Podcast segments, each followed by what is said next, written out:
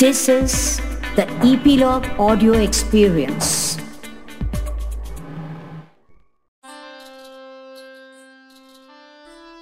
कहानियाँ सुनना किसे नहीं पसंद?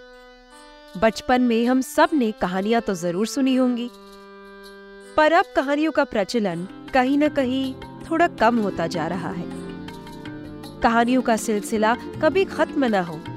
इसीलिए हम आपके लिए लाए हैं भारत के अलग अलग कोनों से कुछ मज़ेदार कहानियाँ। मैं, रिया, लेकर आई हूँ ईपीलॉग मीडिया पर फोक कथा। अलग अलग किरदारों से भरी, खास भारत की मिट्टी से जन्मी हुई कुछ ऐसी रोमांचक लोक कथाएँ, जिन्हें सुनने वाला हर कोई महत्वपूर्ण शिक्षा प्राप्त करेगा और भारतीय संस्कृति से जुड़ जाएगा। सब्सक्राइब करें फोक कथा को ईपीलॉग मीडिया ऐप या अपने पसंदीदा पॉडकास्ट स्ट्रीमिंग प्लेटफॉर्म पर।